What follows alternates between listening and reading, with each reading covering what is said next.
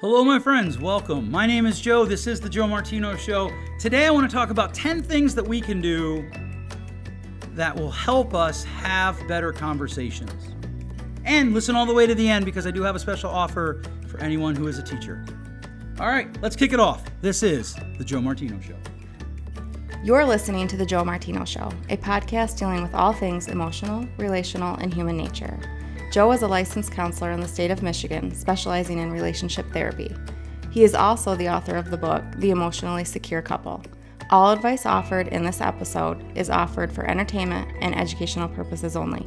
Enjoy the show. All right, I want to talk today about how we can foster better communication. One of my friends emailed me and talked to me about the last two episodes and, and pointed out that I've spent a lot of time talking about uh, how, how we're not embrace, embracing and cultivating better conversation. And I'm giving some points, you know, towards the end uh, on how we can do it better. But I really want to dive into this a little bit. I want to talk about two facets of what's going on. And, and we've talked about the first one a little bit fear and anger. And then I want to talk about what are things that we can do that will foster better conversation and what I'm actually asking for, what I would love to see happen, um, which I'm a little worried, to be honest with you, is going to sound a little narcissistic. But then again, this is a show that I'm, you know, doing because I believe that some of my questions can be used for the greater good. And so I want to embrace that and I want to do that. I want to start out with why do you think people are so angry in their conversations about these topics? And here, and I've talked about this in the past, but here's something to consider anger is a secondary emotion. That means we have another emotion, a primary emotion, that happens before we get angry. Often, that emotion is fear. And, and you're seeing this a lot with these conversations, with any conversations that you're watching over this COVID 19 situation, the lockdown. People are afraid. They're terrified on both ends of it. People who want the lockdown to continue are terrified that if we reopen, they're going to die or somebody close to them is going to die. People on the other side of it are terrified if we don't reopen soon, people are going to die from suicides. Uh, businesses are going to be shut down. And, and actually, I, I see both sides of this. I really do. I can understand people being afraid that they're going to get it, that someone they love is going to die. I also understand the people who are like, look, if we don't open up but soon, uh, we're not going to make it as a business. And, and, you know, we have to be careful not to dismiss the person on the other side. That's why this is so important that you don't just look at what it is that they're saying, but you look at what it is they're feeling and experiencing. Good communication will always seek to bridge the gap between facts and feelings. It will constantly seek to understand both how the other person views what happened or is happening and how the other person feels about what has happened or is happening. And this is really important because we we we have to seek to be better communicators. And we can do this. I know you can do this. Uh, I've watched hundreds, if not thousands, of people do it through counseling, through coming to my conferences, and learning this skill. Don't just focus on what it is that they're saying or in you know times of lockdown what it is that they're typing but seek to try to understand their emotions. And here's the tricky part of this. This is why i want to talk about anger being a secondary emotion. If all you do is look at their anger you're going to miss what's actually going on inside of them. You're going to miss the actual thing that is driving what they're saying to you. Often a person who's shouting the loudest is the person who's the most in pain. And so if somebody's shouting at you, my assumption is if they're shouting at you, they're afraid, they're, they are uh, in fear. Perhaps they have some other primary emotions, but most of the time, if somebody's shouting, it's because they're afraid and they're trying to control both the situation and their fear. And so this is where, and I've talked about this in the past as well, this is where the, the kindest possible answer, the kindest possible way to in, engage them is necessary. And sometimes I admit we have to back away.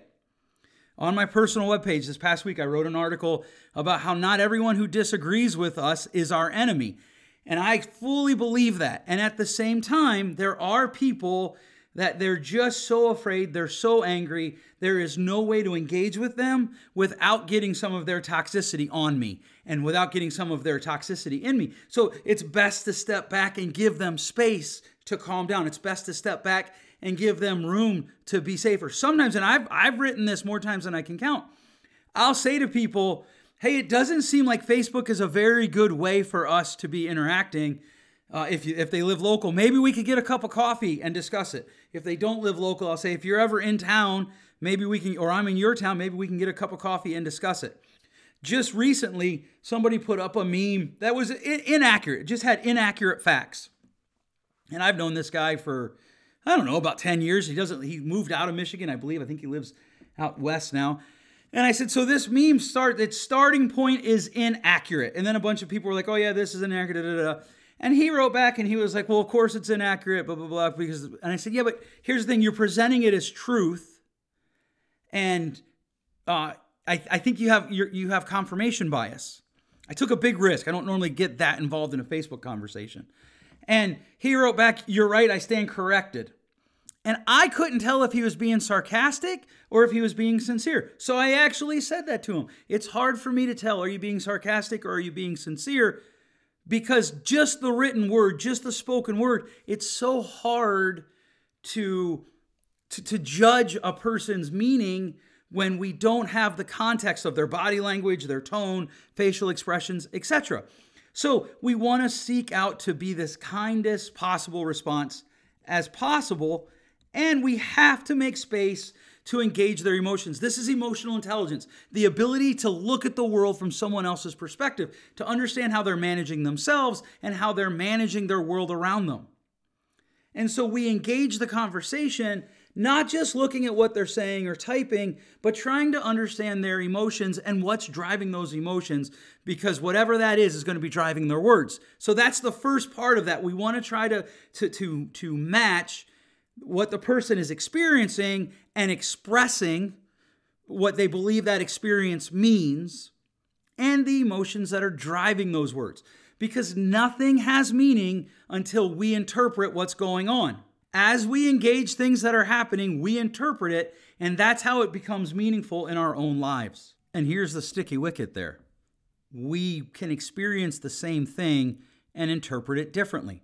And so if we just talk to what we interpret of our experience, we kind of miss out on a great opportunity to engage in a way that builds connection, builds relationship, and builds intimacy. This is especially important for uh, uh, couples, you know, married couples that have children. One of the things that constantly uh, I, I groan and laugh at at the same time is when someone says, Well, I'm just telling you what is best for the kids. Well, of course, but the other person believes that they want what's best for the kids too. It's your interpretation of what that means where your disconnection's coming. And so the first thing that we want to do, and I, I know I'm hammering this, but I really want to make sure that this gets out, is you want to try to understand how the other person is experiencing whatever it is you're talking about and their emotions. And at the same time, you need to be able to do that with yourself. What are you experiencing and how are you interpreting it and how what are your emotions? Right? There are times when I'll read something and I'll be really angry. I'm like, why am I angry about this? And I have to explore that because that allows me to be a better communicator. The second thing that we want to do is we want to talk about what I believe or what you believe. One of the things that I, I see a lot is people get caught arguing why the other person's wrong. Now, hopefully, you've been listening to this show long enough, you know that I believe in trying to understand what the other person's saying first. So you want to stay in that and and you want to stay good mirroring. If you don't know what that is, you, you can look it up. It's in my book. It's also on this webpage. It's on my personal webpage. You can look those things up. Mirroring is, is, a, is a way to do effective, active listening to understand what the other person's saying. But one a lot of times what happens is conversations fall apart because people start arguing about why each other's wrong instead of starting from, okay, this is what you're experiencing and how you're feeling about it and what, how you're interpreting interpreting it. And this is what I'm experiencing, and this is how I'm interpreting it, and this is how what I'm feeling about it, and this is what I believe is the best way to go forward. So I, am going to do something that scares me a little bit. This whole COVID 19 thing, I think we need to ask some hard questions on both sides. We need to ask some questions measuring the cost. What's the cost if we continue lockdown? If you don't live here in Michigan, we've been locked down, I think, for about six weeks now. Uh, the governor's trying to extend it for four more weeks. The legislator is trying to stop that, I think. I don't really know. I know they're arguing. But we have to be able to engage questions that talk about what happens if we do lift it? What is the evidence? And not just, I hear a lot of people, especially politicians, I hear a lot of people saying, well, my decision is based in science and fact. Awesome. Show me that science and fact then. Right? So it, you're not a bad communicator if you want people to verify their facts with you. Because one of the realities of the human experience is we can misinterpret things. We can read something and transpose a few words. We can look at data and interpret it incorrectly. Mistakes are part of life, and good friends help each other verify what they're saying. Just the other day, I was having a conversation on Facebook about this whole thing. I made a statement. Uh, a friend of mine said, "No, actually, that isn't correct." Uh, it's it's two. I, I, made a statement about 25 people had contracted the disease at a nursing home, and to my knowledge, none of them had died. And one of them said, no, actually, two of them have passed away. And so I appreciate his jumping in there and, and helping me to verify my facts. And so we need to be able to do that. We need to ha- we need to engage in verification of what's being said in a kind way. But we do that after we talk about what it is that we're experiencing, how we've interpreted, what our emotions are, and what we believe.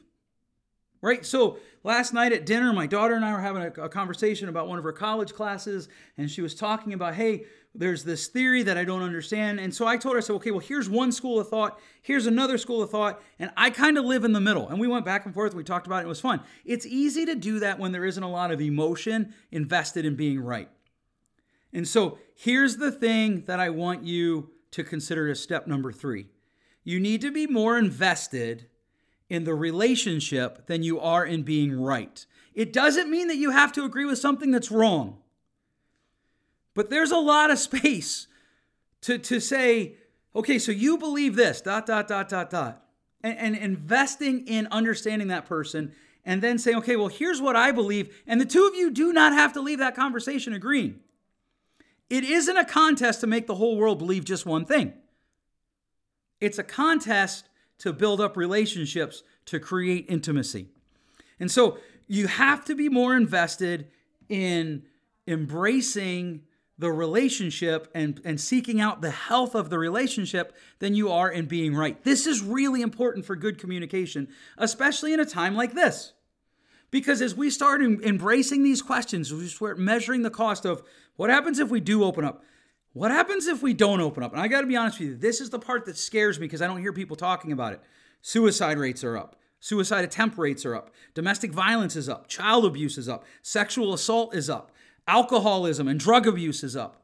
And we have to talk about what's the cost of Either choice, no matter what we're doing. This is just good. We don't even have to just, this isn't just for the COVID 19 situation. This is good reasoning and good communication for anything you're going to do. Uh, some of our leases are up for some of our different locations at our office this year.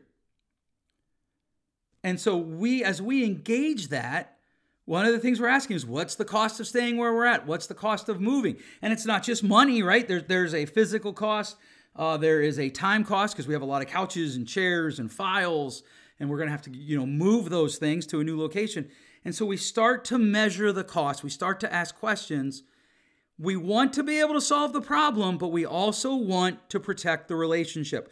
We want to be invested in the relationship more than we want to be invested in being right. There are things my wife and I just don't agree on. That's okay. There are things that we start out not agreeing on, and then over time, as we talk it out more because we're more invested in the relationship than we are in being right, we realize, oh, we actually have a lot of common ground here. Which brings me to my next uh, idea or point seek out points of agreement, seek out places where you agree. I feel like so much we, we look for where we disagree with a person, in part because I think we're just a kind of we view conversation as debate and a kind of contrary spirit, maybe. But seek out areas where you agree, seek out points of common agreement. And so earlier, when I said I'm going to do something that scares me a little bit, one of the things that I do, I believe in questions. I believe in questioning. I especially believe in questioning our government. Anytime my government tells me they're doing something that's best for me, I want to question it because that's not really been proven throughout history that government is to be trusted. And so I think we have to ask hard questions about what happens with the with the lockdown if we leave it in place. What happens if we lift it? What what is acceptable risk anymore for life? We have to ask that question. Here's what scares me. When I ask that question, somebody who's afraid of the lockdown being lifted wants to jump down my throat. Somebody who's afraid if the lockdown isn't lifted, they're going to lose their business, they're going to lose their home, they're going to be homeless. They want to jump down my throat. If I say, hey, maybe we should question the idea of face mask. Maybe people walking around with a handkerchief over their face isn't really protecting anybody. People who are anti face mask applaud me, and then people who are pro face mask want to jump down my throat. If I say, maybe we should wear the face mask. The anti face mask people want to jump down my throat. The pro face mask people, suddenly I'm their best friend. And so, because it's so easy for us to just pick the people that we agree with, that's like level one. We want to get to like level five, where we are embracing the idea that, you know what, there are things about the world that you and I disagree on. But, but let's look for places that we agree on, including in conversations. And, and you'll see this. I've talked about this almost ad nauseum at this point. Uh, somebody says, hey, maybe the lockdown isn't good. Oh, so you just want people to die? That's not helping conversation. Uh, there's currently one with Jeff, uh, a meme with Jeff Foxworthy running around that somebody shared with me where it talks about if you believe, and I don't remember what it is, but if you believe something about the virus, you must be a special kind of stupid. Is that really helpful? Is that seeking out points of agreement? I, I, I just can't believe that it is. I cannot believe that that is our best for communication. We have to do better. And so we want to seek out points of agreement. And kind of step five that uh, goes right along with that is is don't say inflammatory things. Don't post inflammatory things. One, you know, certainly now many conversations happen over Facebook, which is fine. That's people's or social media. That's their right. But don't say inflammatory things. Just because a person disagrees with you doesn't mean they're stupid. My father one time uh, had a had a disagreement with with the pastor of our church when I was a child, and I was old enough. I'm gonna guess I was early college, maybe late high school, and I went in and had to talk to the pastor, and I brought it up. And he said to me, "Well, you probably haven't read up on it yet, so you don't know." He told my dad, "You're not that my dad wasn't educated enough to understand it." And I said to him, Well, I've actually read your book on it and three others. What books would you prefer me to read? Now, here's the thing what he did was he tried to shut down the conversation. What I did was I tried to keep the conversation going. I wasn't very emotionally intelligent at the time, so it's probably just dumb luck, but it is what it is. And so I tried to keep the conversation going by saying, okay, here's what I did. What is it that you would like me to read? And, and when we post these things on Facebook about, like, well, if you don't believe this, or if you do believe this, you must be stupid, or you're obviously not doing your research, we're being inflammatory. So we want to cut out name calling. Don't call names. Be an adult. Just because somebody disagrees with you doesn't mean you get to call them names. Be an adult and embrace the conversation. Look for points of agreement and avoid inflammatory posts or words. As we avoid, avoid inflammatory words, one of the things that we have to do is we have to understand this is kind of the next step understand the difference between hurtful and harmful. Uh, Larry, uh, Larry Cloud, oh, what is his name? Henry Cloud. Henry Cloud, in, in his book, I think Necessary Endings, talks about the difference between hurtful words and harmful words. Sometimes we have to say things that the person, the other person will find hurtful. I've talked about this in the past. And as we embrace talking about things that are hurtful for them to hear, we have to be able to understand that sometimes some of the things that people have to tell us might be hurtful. But hurtful doesn't equal harmful. And so just because somebody says something that's hard for you to hear, for instance, if some you make a, some sort of statement and the other person tells you actually that isn't accurate, that could be hurtful to you. If it is, that doesn't mean it's harmful. Which kind of brings me to point number seven be willing to be wrong. Be willing to be wrong. You have, you have to bring some humility to your conversations. And it can be hard. I had a conversation one time with somebody who just didn't know what they were talking about. And I knew that I knew that they didn't know what they were talking about, but I just walked away from the conversation. And then there's been other times where I was certain I knew that I was right, and turns out I was wrong. And I'm willing to bet that that's true of you as well. So you have to be willing to be wrong. You have to understand that you can believe what you believe, but there might be new data or there might be something that you missed. You could be wrong. All right, point number eight consider the bigger picture. One of my questions for people all the time is if in five weeks, five months, or five years, either you're dead and the other person is standing over your grave, or they're dead and you're standing over their grave, is this conversation going to be a big deal to you at that moment? If it isn't, help me understand why it's a big deal now. It probably isn't. In our six rules of communication, we call this the does it have to be a problem rule. And it's very important that you accept the fact that there is a bigger picture. Even with this COVID 19 virus and the pandemic and the governments fighting with each other, there's a bigger picture for your life than what's going on right now. There's a bigger picture for your life than what's happening. Uh, and as you start to embrace that, you're going to see benefits and blessings in the middle and in the midst of crises. For instance, my oldest daughter, junior year, the, obviously the last third of it, like so many people, it was canceled. But if that never happens, she doesn't get the opportunity to take an online college class that brings some depth and insight to her pool of knowledge that she's been seeking. That opportunity doesn't come up. And so we have to place our current situation in the bigger picture. And not every argument, not every conversation that you have where you disagree with someone, you have to run all the way out because it's not necessary. It's not it's not part of the bigger picture. And so keep that bigger picture in mind. If someone were to videotape you or to just screenshot what you're typing, would you be proud to have that played? Would you be proud to have those pictures shown? And, and some people who are angry, their, their immediate response to me is, well, yes, I would, because they needed it. But after you've calmed down, after you've cooled down, would you be proud to have those things come up? And I'm not calling for some sort of universal agreement where everybody thinks the same. I'm, what I'm hoping for is that we can develop these skills, these techniques that will help us be better communicators.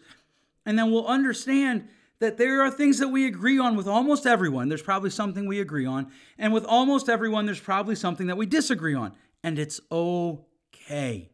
All right. Last thought expect your emotions and the other person's emotions to roll. In other words, if you're in a very serious conversation and you're talking about weighty things, things like this crisis, how do we help people uh, who are most at risk? How do we best love our neighbors? How do we help people who are at risk for losing their company, their business, their employment, their home, their their their, their car? How do we help people across all the spectrum? Th- these are weighty issues. How do we best raise our children? How do we discipline our children? How do we best engage our community? How do we best engage youth sports? One of my favorite hobby horses that I haven't talked about in a, in a bit. Expect your emotions to move. Expect to feel angry at some point in the conversation. Expect to laugh at some point in the conversation. Expect for the other person's emotions to move. Expect for them to feel angry at some point. Expect for them to laugh at some point. Emotions are fluid and they're going to respond to the different ways that we engage the conversation. And, and so, as part of this, expecting their emotions to roll, expect their face, uh, facial expressions to change, expect their body language to change you know, and when we move to the written word, when we start talking about emo, uh, emotions and uh, the written word, such as social media, really expect your emotions to move the most and and learn to investigate that. And that brings us all the way back to step number one, right? Try to understand uh, how you're experiencing it, how you're interpreting it, and what your emotions are doing. But most of the time, tone when it's written word, we read our tone into it and we often respond without verifying it. Now, that's a little bit different in person, but even in person, you can mishear things, you can misspeak. So expect your emotions and their emotions to roll and to go different ways. This is really important. Uh, for, for parents with adult children, this is common because one of the things that happens is you think you know your child, because you raised them. But you might not know your 30 year old because by the time, from the time that they were 18 or 20 or 22 to 30, eh, they've, they've changed, they've grown, they've expanded. And so you have to expect that your emotions are going to roll, that their emotions are going to roll, and that not every emotion is based on an accurate interpretation of what's going on. It's really important that, that, that because what happens is it's really so let me back up. It's really important that you you expect this to happen because what happens when something happens that we don't pre-plan for or we don't think about or worse, we walk into a conversation expecting that emotions are going to stay flat. We set ourselves up for failure because dissatisfaction, distress comes from ex- expectations that aren't met or that are actually turned on their head and the opposite happens. So, as you go through this, it's okay if you feel things stirring up inside of you that you're not sure what to do. You still have to respond well. You still need to be kind. There is no shortage of kindness in this world. There may actually, let me rephrase that. There is something of a shortage of kindness in this world. There's no laws or rules against being kind.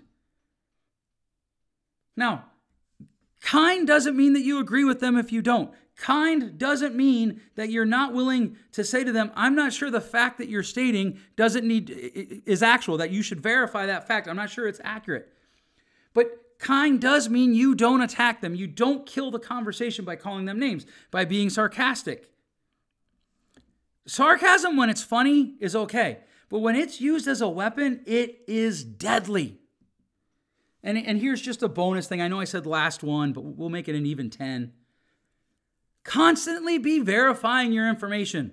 There are so many people that talk like they're an expert on topics that they know nothing about because they read a half an article. And in this day and age, it's so terrifying because I can find probably 50 articles on each side of any topic that you're talking about. So we really want to bring that humility in. Back when I was talking about point number seven, be willing to admit that you could be wrong. That's humility. And we want to seek to verify the facts that are driving our statements. All right, thanks so much for listening. I hope you find this this beneficial. Uh, I'm actually going to put these these 10 points on my webpage, joemartino.com. The article that contains them will go up Thursday after this article went up. Look, just look for those 10 things that we can do. Look for the title 10 things that we can do to have better conversation. Uh, if you don't want to miss an article, feel free to go to the subscribe button on joemartino.com and just type in your email address, and it'll come right to your inbox in the morning and you will be able to read it there. I, am not going to spam you. I'm never going to sell your information. It's uh, literally just for you to read those articles, of which I put up one to two a week at most. It's also a great way to catch any announcements. I do want to make a, a, a statement here. If you are a teacher or you know a teacher, I am offering a free session to any teachers who are struggling in this time of transition. Uh, reach out to me directly, joemartino.com. Click on the contact me page, and uh, I will uh, I'll we'll figure it out. I do have limited spacing and limited spots, but I want to offer this to anyone who wants it. Uh, cr- having a, a headspace to talk is really important in dealing with these difficult times. And because it's free, because I'm not going to charge you for that first session, uh, or that might be the only session, you do not have to be in the state of Michigan. If you're not in the state of Michigan, we can't go very long but right now there is there is some sort of reciprocity until September. So you don't have to even be in the state of Michigan if that's something you're interested in. If you enjoyed this, please share it with your friends. That is the best form of advertising that I can get. Thanks so much for listening. We'll catch you next time. Thanks for listening. If you enjoyed today's show, please share with a friend. And hey, give us that rating in your podcast store. Until next time, change possible.